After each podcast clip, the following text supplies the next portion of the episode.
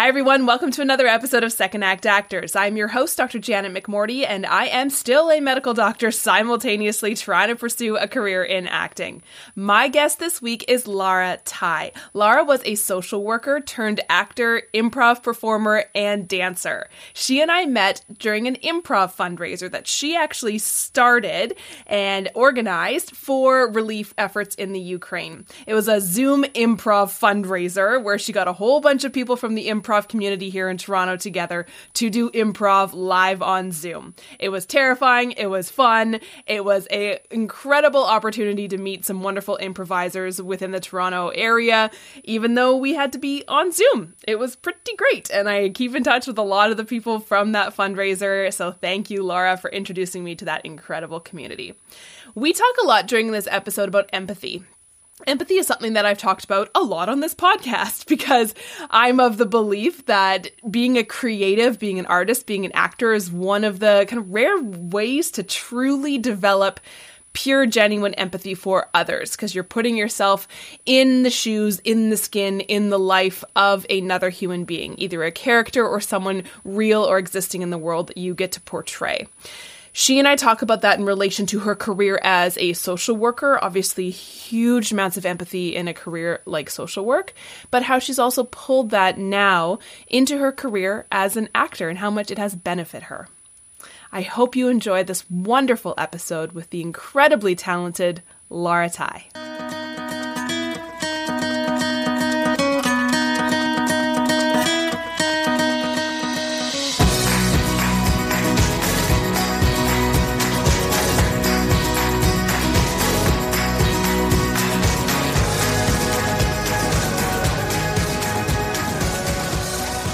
The training is something, and again, we'll touch. I know we'll touch on it a bit later on, but the training is something I never, in my naivete, thought would be a as huge of a thing as it really is. It is the gold. When people see yeah. your resume, you the doors that you think are closed will open just mm-hmm. because of seeing your training and people look at your training. They don't have time. So what they will do is look at your training. They will. They will look at your training, especially if you're new Mm-hmm. Will, if you have tons and tons of training, it communicates, hey, this person really cares about the craft, and that's what they're always. They're trying to look for who cares about the craft besides who does a good job. They're trying to right. look for a combination of both, hmm. because they care. Like yeah, from you know, from producer to director to casting director to whatever, everybody's got the same passion you do. It's just gonna uh, reflect in different ways. Even the money guys that are investing and finding the money for for the films, right? They all are dr- professional dreamers. That's what I noticed, you know, and it's really been fun to be mentored and and meet them and just find the people that you can connect to that love stories, telling stories, you know. So with that, yeah, tell me how you got into this business of acting. Well, it started ever since the Care Bears were playing uh, their tribute concert at Ontario Place and I Good times. I wanted to be not that person that's probably crying inside that costume, but I wanted to be a performer. And I actually staved off that dream because I'm like, how can I do that? Especially being BIPOC, like being, mm-hmm. I'm half Chinese and half East Indian. So you kind of thought, well, there's not somebody that looks like me, and I don't even think that they want that on there. So mm-hmm. it was kind of a journey, but I was like, train, train, train, train. So I started training from when I was young. I got into um, theater and band and choirs. Choirs was like train in choirs because that's going to teach you a lot, you know, especially in your like junior years. Do choirs, right? Mm-hmm. Um, if you can, it, to teach you to, uh, or if you really are adverse to singing, tr- train in like your your you know your football like like like a cheerleading squad or you know one of those things or any type of team but get into a team mm-hmm. and then continue your training. His training is gold. Yeah. So you were a very creative person growing up and then, so did you pursue a career in acting like post secondary, or how did you get no. to? No, tell me more. Because being Asian, and my Asian friends will know this and laugh, but I'm sure, honestly, you, it's a universal story. It's like your parents just are like, well, well what does that pay you? Mm-hmm. Right? That's not a job. I mean, it's it's kind of um, for Asian parents, it's like a nightmare. so you're like, you're trying not to traumatize your parents if you say you're going to go into the arts full time. So um, I spent many years, you know, going into. I wanted to be a psychiatrist at one point, and I still love psychology. Um, but I really kept this as a hobby. I really like singing. Um, I did it every single night. I tried to sound like Whitney Houston and went through the depression of not sounding like her, and then went through the joy of realizing I don't have to sound like her. But um, I really just enjoyed the arts for what it was. I, for me, it just really um, gave me an expression. It was really like an, my second arm. It was just really true to me, and it's my highest marks. And I would just always deny it.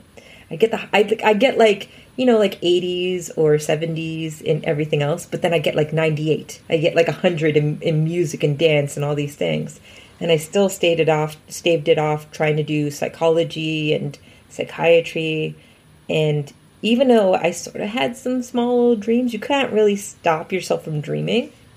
It was like, oh man, like I'm going to, you know, listen to my Asian parents and practicalize. So going to school, going to university, um, you can't be stupid and being an Asian. I know it sounds like stereotypes, but there's a lot of us, you know, especially being Indian and Chinese, like these global powers, you can't be stupid, right? Um, so and st- stupid means not going to college. Like again it's, mm. it, it will literally bring them into anxiety. So a lot of times you're trying to do things to appease your parent your family to just make sure that they don't go and have a heart attack. And then you get older and realize you're going to have to make the shift you know even if you're 25 or upwards you're going to have to make that shift to being like i'm going to do something for myself. And that then you go through your own trauma of letting go of not appeasing your parents right? So but it, Did arts kept on finding me. Mm-hmm. Um, in university, I, again, like when I was getting lower marks in other things, I was starting to get like high marks in cinematography and, and, and cinema studies. I actually did a, a minor in, uh, a major in English literature. My psychiatry degree ended up becoming English drama and um, cinema cinematography and cinema studies at U- University of Toronto. And then I went into a full time job in um, uh, helping people and uh, helping impoverished people. Um, and I was there for a long time, and uh, but still training. I think for me, there's a part of me that was, whenever I watched a movie, I had to sort of be that person. I would I would literally visualize myself in that scene or how I could do that scene, you know. Um, and then I started off with singing, dancing, and then I went into acting. Because one of my friends just said, hey, I really see you as an actress. And sometimes you really got to listen to, to your friends, you know, sometimes when they see you as something, it's really wise to tap into that. So when I tapped into that advice, I was like, you know what, this really is a great way to culminate your singing and your dancing career. Because then, you know, in singing and dancing, there's high expectations, right? You got to be like Baryshnikov or you got to be like Whitney Houston. But in acting, even if you don't do it well, it's considered a special skill. So, like, Everything's up when you're an actor. Like your karaoke, special skill. You being able to put on slippers, special skill. You being able to open the oven, special skill. Like it's just, you know, it all works. When you were younger, in um, in your family, and they were pushing more towards a quote unquote traditional career path what made you continue your creative your your creativity and your singing and stuff like that in choir and band? Was there a push to do music creati- creatively within your family or did that just kind of come from from you? So ironically my family is very very musical and artistic. Like i have a mm. lot of family that were are in the industry um, and i would sort of be like oh you know they're in the industry you know because they had parents that maybe weren't stressing them out. My parents were like, you got to do education and it's got to not be the arts, right? So I kind of had to deal with that for a little while before anything else. But my other, uh, uh, even from them, I learned how to sing. Like they were the ones singing, um, but they were in practical jobs. They were teachers and they were so- social workers and they worked for um, PR and stuff like that. The most is PR that they did. So um, I think going back to it, it's it, as much as they said don't be in the arts, they were singing all the time, dancing all the time. Music was very strong in my house, and um, that inclination was actually genetic. Like my family really is kind of the Indian Jacksons, and, and it's funny to see it because there's as we get to know most of the family, we're realizing they're um, in musical theater and they're doing it professionally. They're doing singing professionally. They're doing acting professionally. I have some, I have some uh, family that are you know TV actors as well and things like that, and they're all doing well. And mm-hmm. I just sort of looked at them and being like, wow, that's great that they did that. And they had the gumption to do that. And I was just kind of sitting back, being like, I need to be in this practical job because it pays well. And I don't know how to navigate that kind of like life of um, being able to find your income on your own. I like these straight uh, fixed jobs that gave you benefits, right? And, um, but I still trained. Like through all that time, I trained. I've I've got over 15 years of training, like 20 years of training. Like I've got a lot of training. I really trained when I was young. I really started off very very young and um, kept it going um, because it was just very encouraging to me. It was really how I was. It, it's just part of you.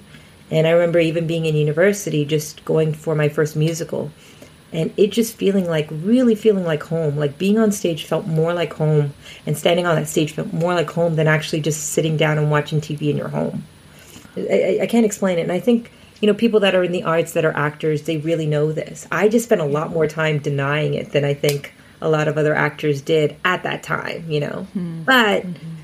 i couldn't stop from training. So i was always training throughout my i trained through my doubts basically. And it was really hard because you're a person of color and right now we're talking about it the um, that we're starting to see diversity come up really big mm-hmm. right but it was really something that people must understand is very hard it's very hard when you don't see somebody like you and very much you're told you're not welcome here mm-hmm. so for us it's we've got that second level of trying to pursue acting with that type of there's not enough stability for people yet you know when you go in you're like well i'm dealing with stereotypes. I'm dealing with people already saying that they're not the stories that we want to tell, and mm-hmm. we're saying that we're not welcome here. So those were tricky things that we had to sort of navigate through, and and, and it's really in the last ten years have really changed. I mean, it's really, mm-hmm. I think a lot of us that are from either African Canadian to me, who's biracial, who's Chinese and Indian, I think we're all having such an emotional like moment to see people like us on TV, like where you see Black Panthers or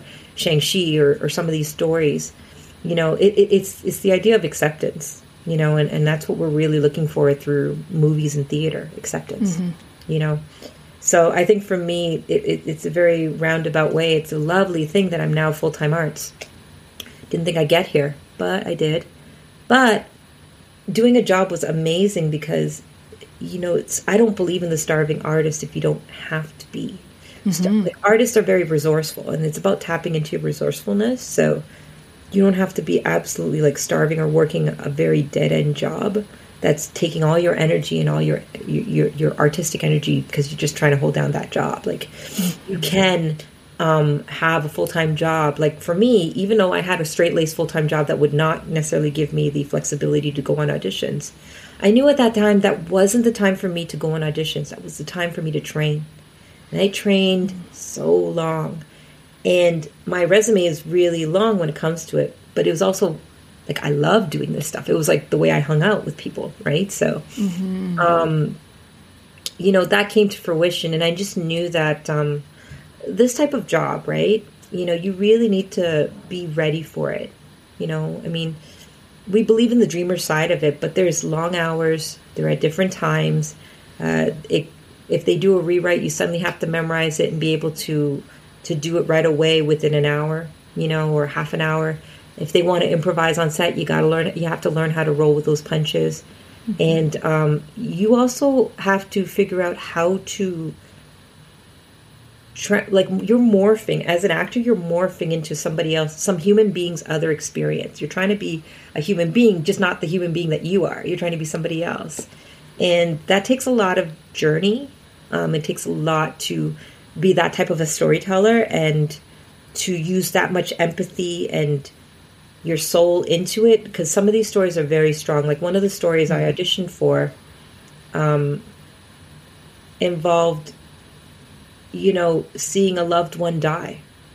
And I had to go, and you can't just mimic that with lines. Mm. You have to find a healthy way into that and you have to go through that journey because that's what people are wanting to see. We're wanting to see life on the camera, you know, and it's it's really not this kind of thing where it's like, ooh, I'm saying a couple of words here, and, and there's a distinction. You're really going deep into somebody else's life, and you're having to put their their their their their metabolism, their their thinking, their their brain cells into your brain cells by experience. You're having to put their experience into you, and then you're able to challenge, channel it out, and you, you have a responsibility to that story because mm.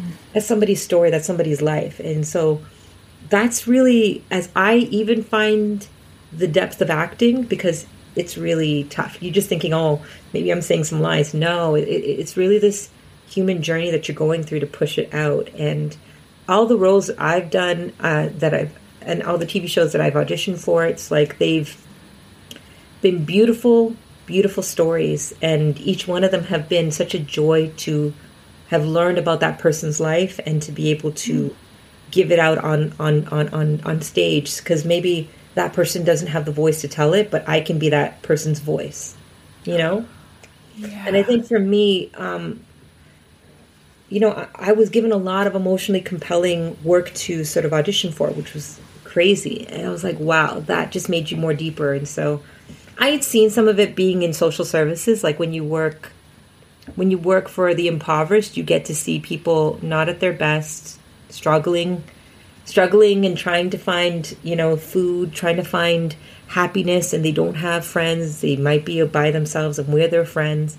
So it's funny how social social work and working for the impoverished was a very much one of the most amazing backgrounds for me to be an actor. Um, because a lot of the skill set that I used uh, I used to help people in these you know like we, you know there's a lot of shelter work in Toronto. There's a lot of social assistance. There's there's welfare. There's all these things that are there right? There's a lot of food banks right? You get to see people really kind of you know go through their journey. And uh, it, it, it, there's so many stories in that whole catchment. You know, I mean, I really, if an actor really wants to train, I say like, go go on one of these. You know, like sometimes they have like missions where you just walk around the city and you hand out sandwiches. Do that and see what that does for you. Hmm. Um, and don't do it for the sake of learning a story for you to be a better actor, but just it just allows you to be a better human, and that empathy gets honed in. So when you're putting it into the auditions that you get, you're able to listen to it, pick up on it more because it's quite intricate, you know, mm. um, even for comedy. But when you're wanting to do films, like these are very delicate stories, and you can't just sort of be one dimensionally on the top surface level. You got to find your way in, but you got to find your way in in such a way that you don't get destroyed by it because these are very mm. strong stories. And uh, yeah, like I, I just think that like social work gives you a tough skin um, yeah. because but you can't lose your heart because if you mm. do you know and that's the thing with acting too it's like if you're given all these stories but you don't have a heart and a sincerity a personal sincerity or empathy towards it mm-hmm. i mean why are you doing it like are you trying to just get that pretty dress i mean they're gorgeous are you trying to get that stylist are you trying to get mm-hmm. thousands of people to know you because even that after a little while you you get very uh, it's very draining you know? Mm-hmm. so like empathy is your way like into everything you know? And i think that me working at social social services like working at um, working at these uh, kind of um, helping the impoverished types of go- jobs i did it because i wanted to grow in my empathy. I wanted to be a better human being. I didn't know necessarily at the time that i was going to be an actor. I was just like i just want to make sure that i'm paying attention to life. Mm. and then that became suddenly my life evolved into acting. I mean, it was just something that I was designed to do, but I always denied.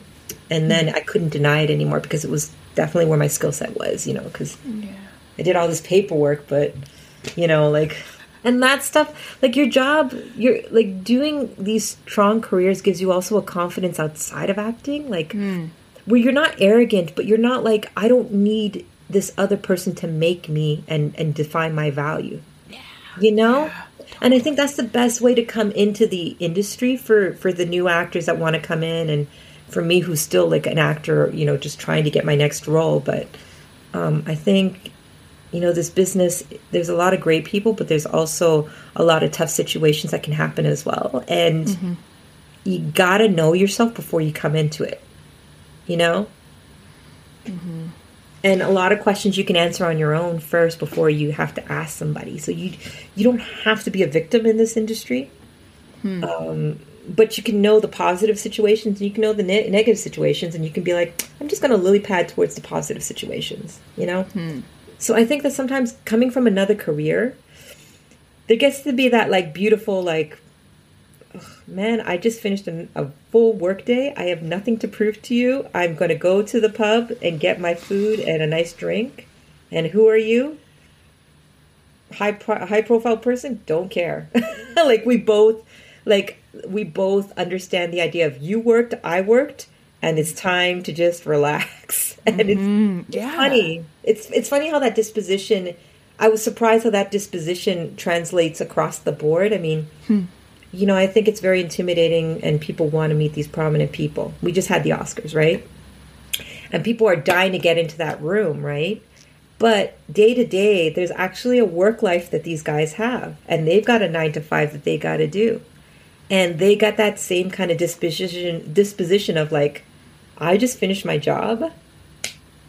Like, I'll talk to you, but let's joke. Like, let's not make it this really huge power play. Like I have no mm. time. I'm tired of that. Like I just want to listen to somebody who's going to tell me some fun story, you know. And yeah. ironically enough, like you can go to these parties and just find one of the one of those people. Like I found that like when I've gone to TIFF or some of these places, right, where you get to network, you know, because because I was a film. St- I also went to film school, and that opened up doors because everybody who um, is a filmmaker or an actor on a high level started off like you and I mm. at the beginning as a student. You know, whether or not they went to film school or whether or not they were trying to get that camcorder and make their first movie, everybody started off from that place. Yeah. And so that's the place of camaraderie too. You know, like when I was mentored by different producers and different uh, directors, you know, and they are doing really strong work in the city and they've just been leveling up every single year uh, they just they just were like, yeah, I remember that time that I was PAing. I remember that time that I had to get coffee for that person. I remember that time where I didn't have bus fare.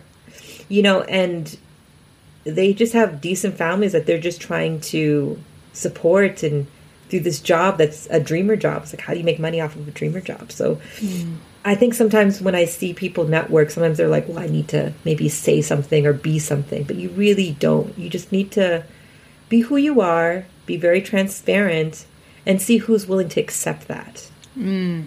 Versus trying to be accepted by everybody. There's mm. not everybody, we're not going to be everybody's cup of tea, but that's a good thing. It would be overwhelming if everybody liked you or you liked everybody. Yes. Yeah. Right? So when you're trying to go like and get noticed, because we were talking about it, it's like there's this mm-hmm. constant say, constant question in every panel. How do I get seen? Mm-hmm.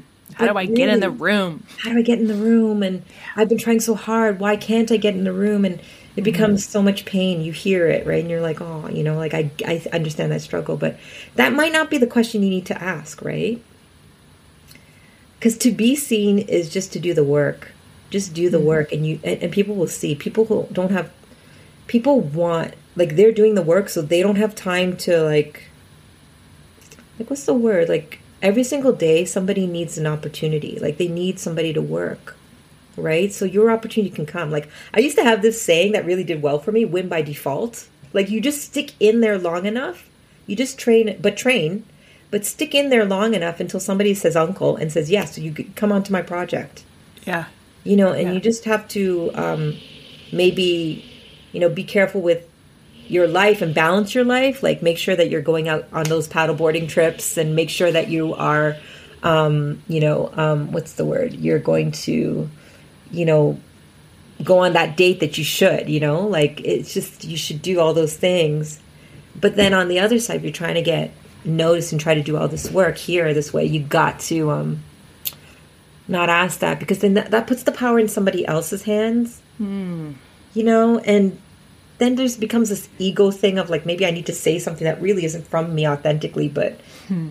I don't know. Is that the thing that attracts you? And it's like not that. It's like a lot of times people are willing to accept you where you're at, and the person that's not is just not meant to be a part of your clan. Like there's a lot of clan building I call it clan building, but I love it. I'm Scottish. true. I love the word clan. Yep. But it's so true. Like it's humans are looking for their clan, and Yeah. as I go higher and I, I learn more about the acting world, you know, and I get into these rooms and I see people, they're just it, the pretense is not there. They're just trying to look for who's safe, who can do the job, and who can be fun doing it, who can be part of this clan, and who's hmm. who's part of this team. That's why I think. Remember when I I think I was saying, you know, the best thing you can do when you're first starting off is join a choir, join a dance troupe, join a join a football football league.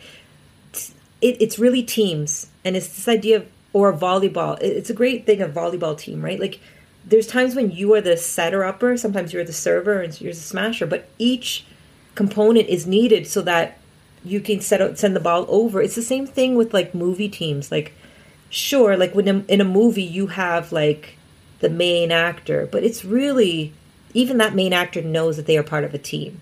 You know, that's why you saw like Keanu Reeves just uh, carry gaffer cords and things like that. Mm-hmm. You know, because he mm-hmm. wanted to. It's not because he's like a diva too. Like it's just he Yeah. want he, he he's.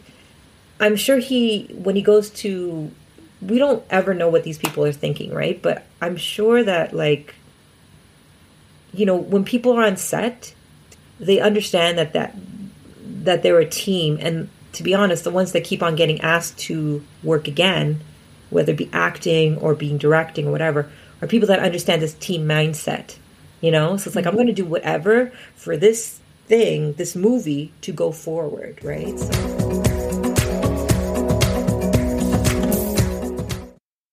when I was on set ch- uh, doing that commercial, it's now airing, right? We've aired it, right?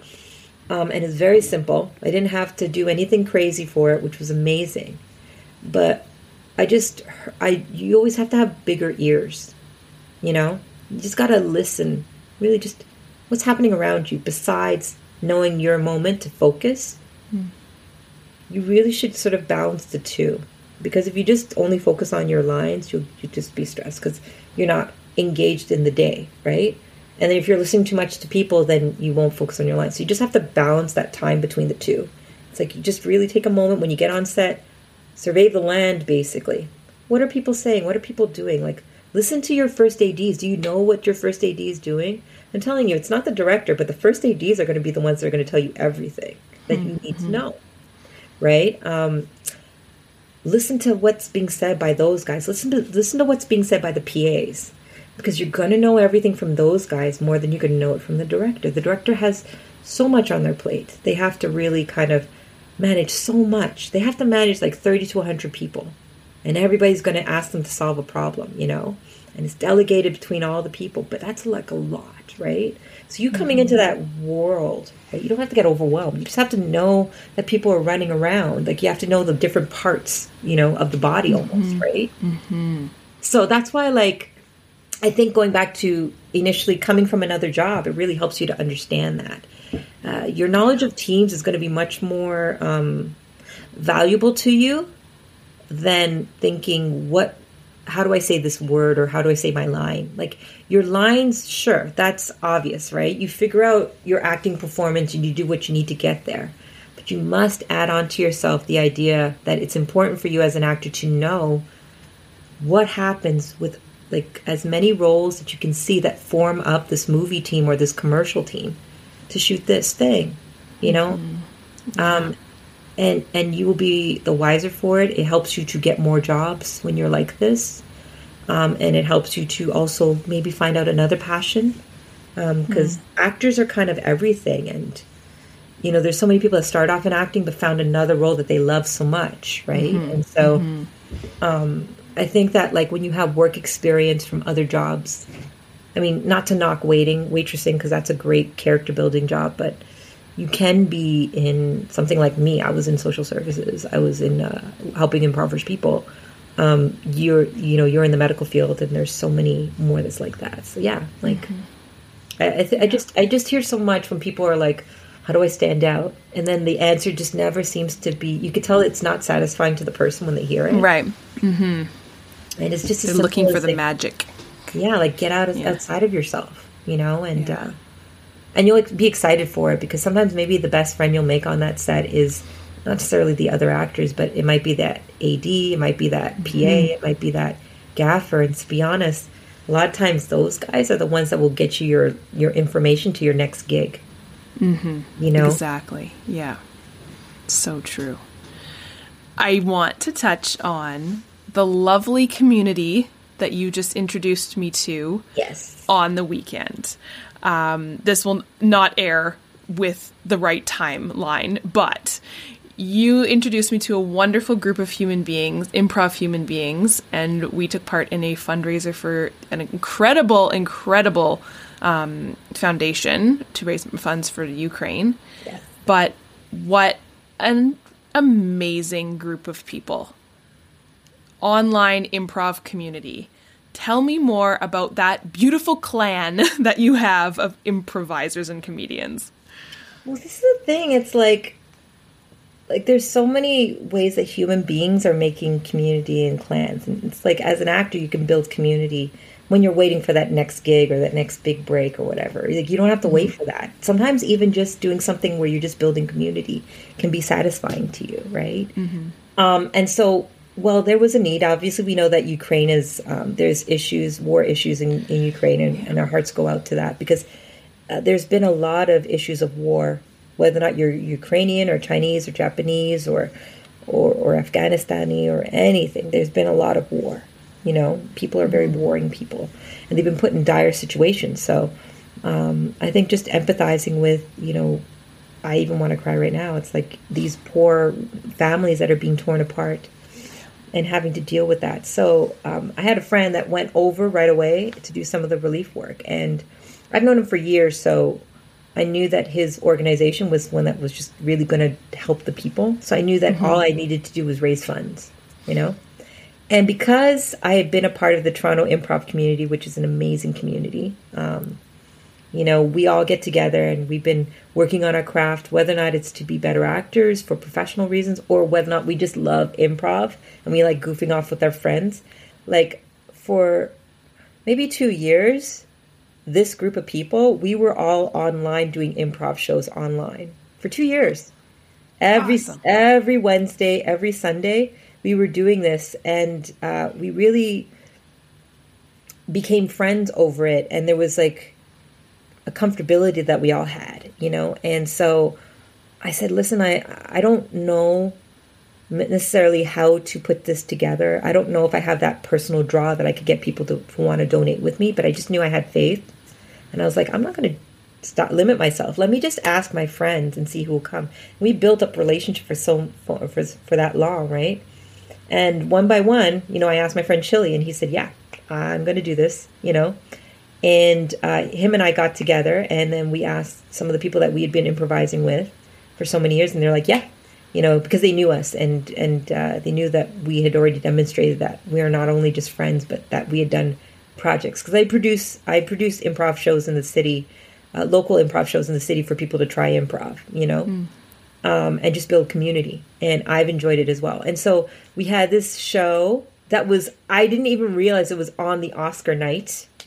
So I found out about things that happened at this Oscar later. Yep, me too. Um, yeah. And so my conversation wasn't about what we're all conversating about right now, but my conversation was like in one hour, uh, we raised about eight hundred dollars online. It was so much fun.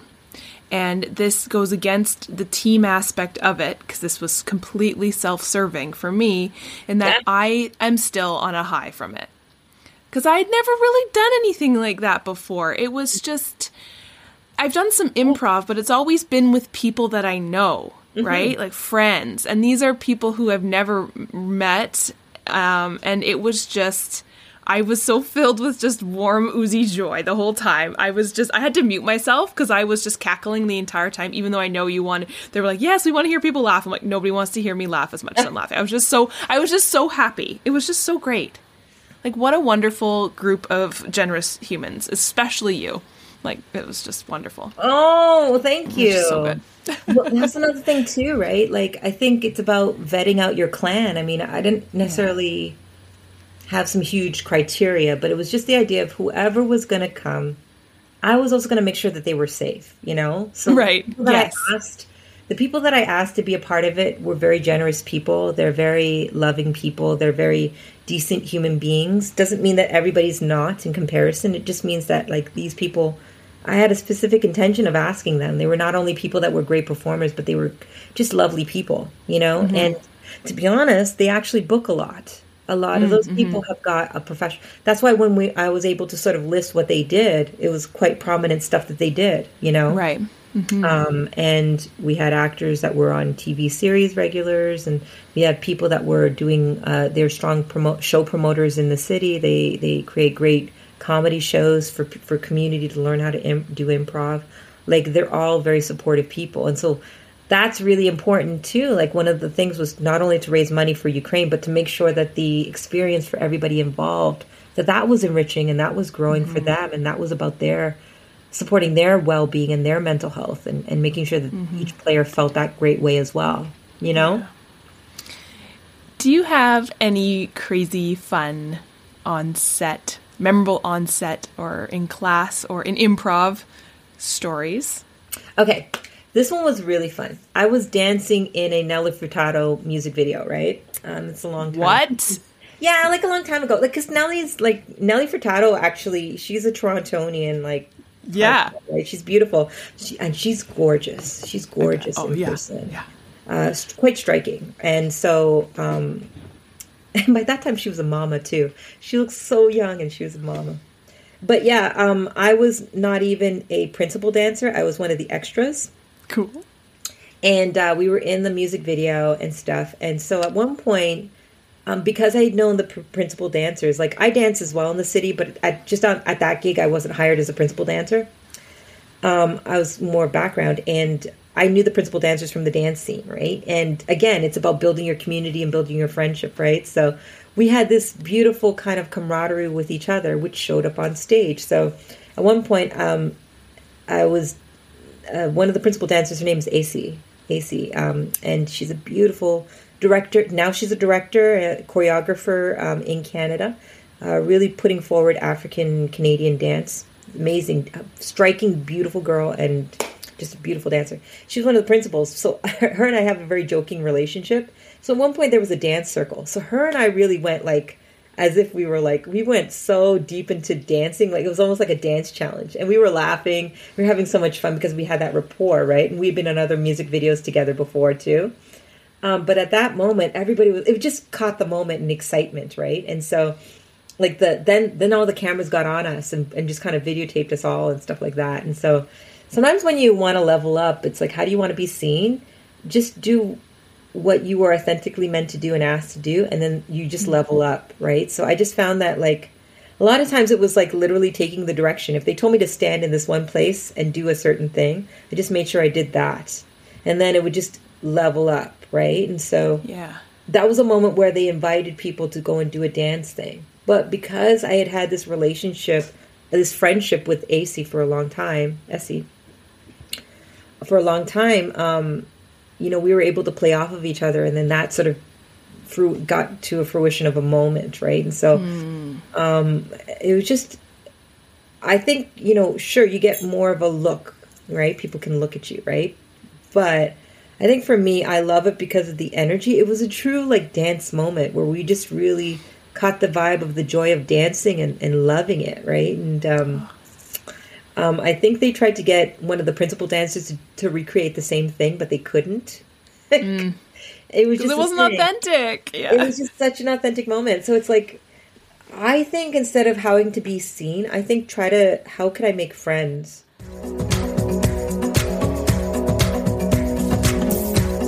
But really, it's going to be easier if you just take the acting classes, take the film classes, take cinematography classes, do the do that work and then you'll find your way up to the next level you know? Mm and mm-hmm.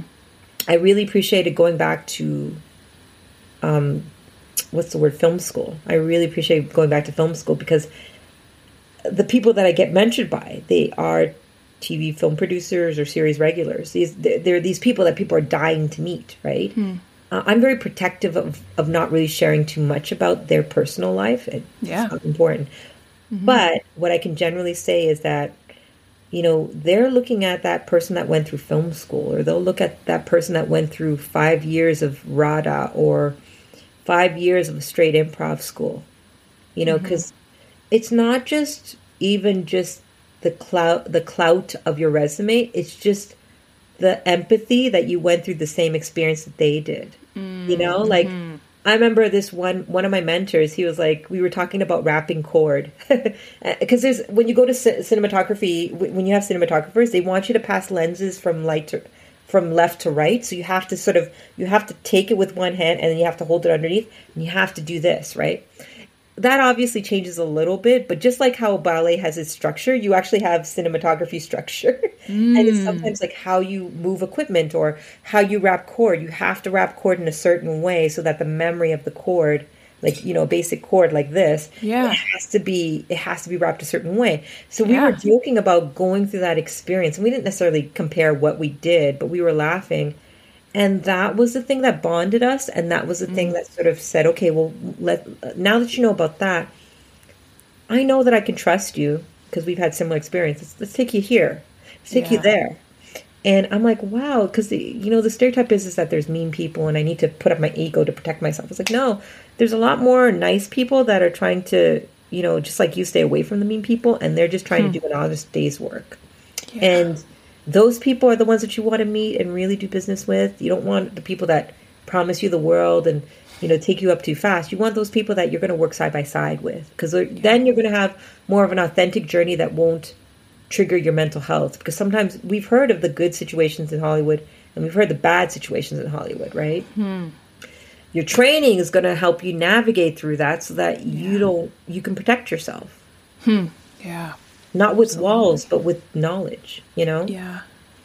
And with a foundation right? Like if, with that strong foundation you can use every analogy about building houses on sand it's or really brick that. or whatever you want but it's it's true right? If you have a solid foundation that is unshakable and you know you can fall back on the rejection and the weirdness and instability and uncertainty of this industry becomes so much more manageable because you have a solid foundation for sure. And, and, and if you want to bring certainty in your industry, mm. it's through relationship.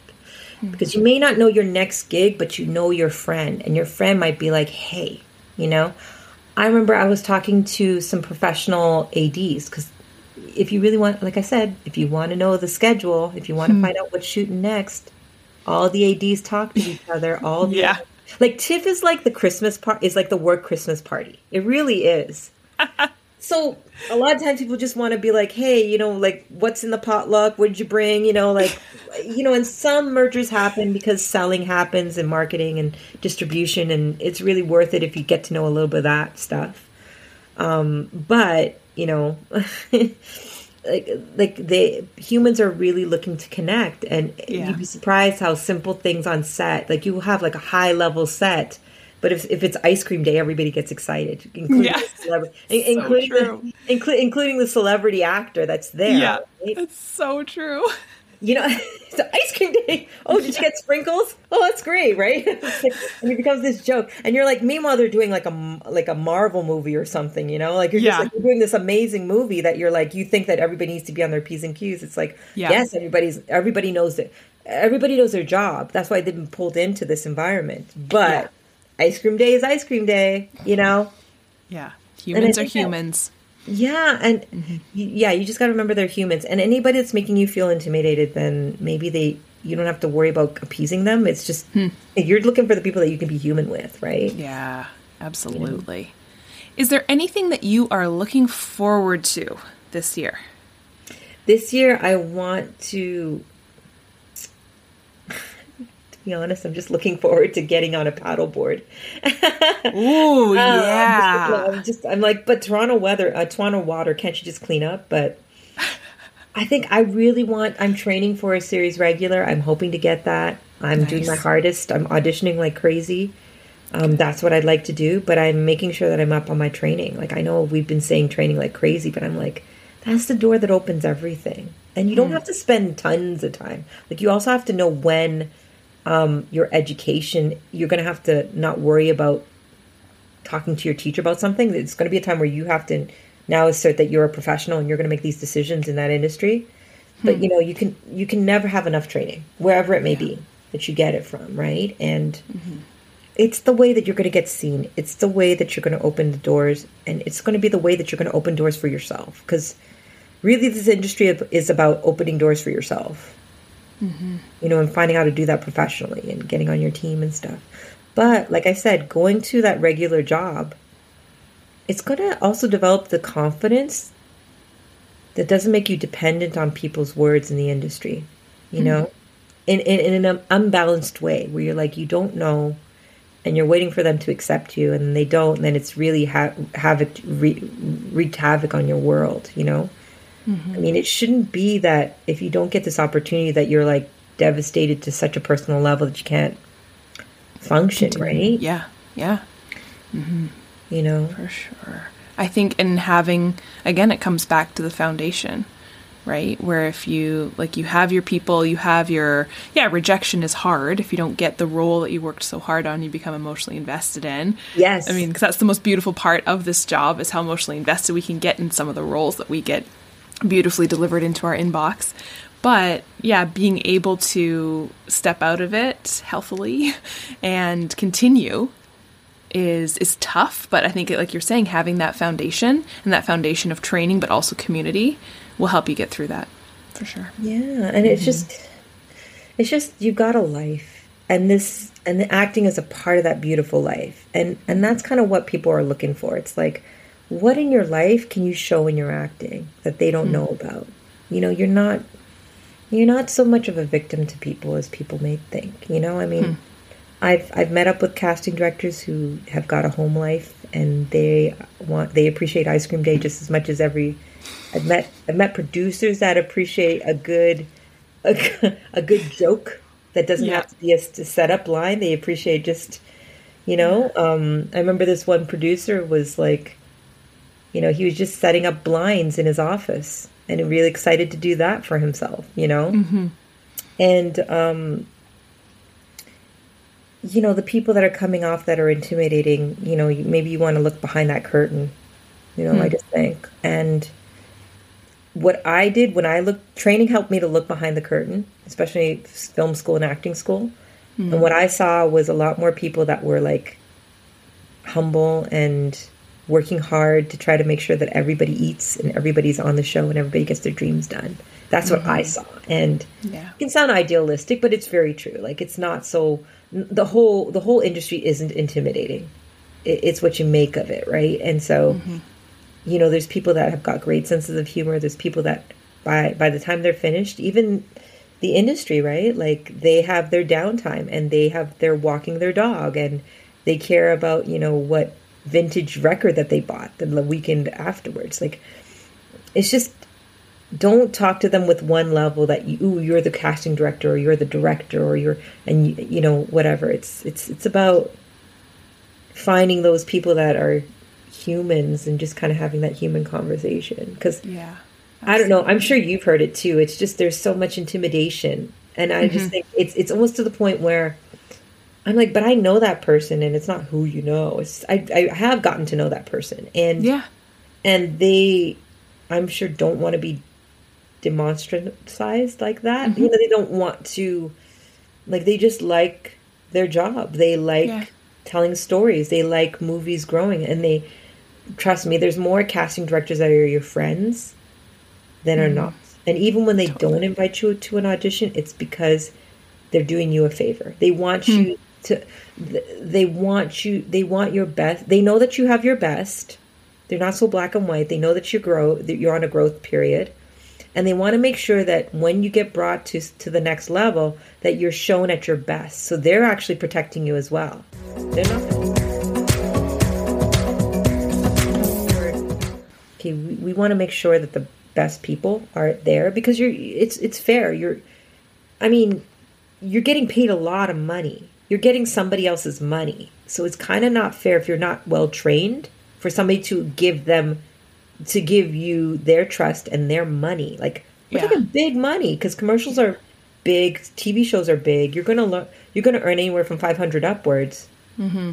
You know even 250 is like a lot for an hour you know like when mm-hmm. we're thinking about it. But you know, you're getting like a lot of these commercials. They pay anywhere from like they pay about five thousand upwards, and then production mm-hmm. might take care of if you're traveling outside and you know you're shooting up in Mexico or some of these studios, right? They're going to take care of all of that. Mm-hmm. They're literally going to handhold you. So you got to be in a way worthy of that pay. Totally. You know? Yeah. And so that's the thing that you got to think deeper than how am I being seen or I'm not being seen. It's like, well, what is the true job of this? The true job of this is a lot. And mm-hmm. it, it's not for the weary. You know, you you have to audition like 50 to 1. Literally, you're going to do 50 auditions, maybe get one callback or one director session. You might do 200 auditions before you actually get booked, you know? But that's mm-hmm. actually not a discouraging thing. That's literally the odds of the job. Like that's mm-hmm. a practical yeah. odd of the job. And yeah. you can really, I know everybody wants to get booked, but you can really um, take value in the fact that you got, you did a hundred auditions. Like when people are audition, inviting you to the audition, that's no joke. That, that alone is beating out quite a bit of people, you know? When you keep on getting re-invited and re-invited, or if they give you two roles versus one role, you know, and you still don't book it. But the thing is, they gave you, they're trying to, you know, like there's so many, there's there's so many people involved in the decision that you know, it, you, there's things that you can take personally and things that you don't have to take personally. Yeah. You know, and so that's the thing where, you know, I think my conversation has been flowing from one to the other, but it's just. I've heard so many times where people almost hurt themselves by asking these questions that would hurt yourself. Like, mm-hmm. you know, mm-hmm. you're you're allowing somebody else to choose your worth by saying, "How do I get seen?" You know? Yeah. You are seen. You absolutely are seen. They are seeing you. It's their job to see you. It's it's their job to do more accepting than rejecting because they can't afford to reject. Rejecting is also hard for them because when you're booking a gig, because I've done casting too, right? Like you're just you're on this timeline. You just the people you've chosen, you've chosen for a reason, and you're just hmm.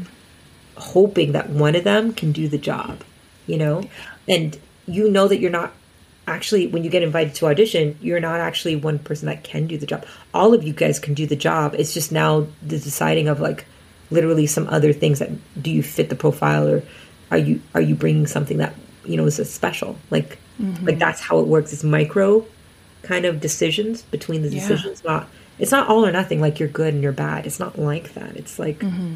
and then they have the charitability of understanding that it's tough to audition and they're like well yeah if it's not her now, it's going to be her some other time. And isn't it amazing when she does get to that moment of like mm-hmm. growth and, or he got into that growth and look at him now. Like, I really feel like I've had a lot of casting directors really be so generous, but yet I value the fact that I trained.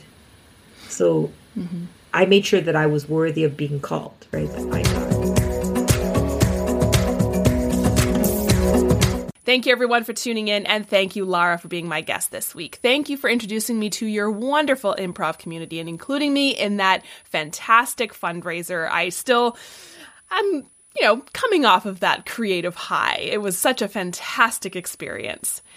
If you're enjoying these episodes and enjoying my podcast, I would love for you to leave a review or rating wherever you find your podcasts. This feeds the algorithm monster. This is how people find my podcast, and I would really appreciate it. It'd be very, very kind of you. Thank you very much.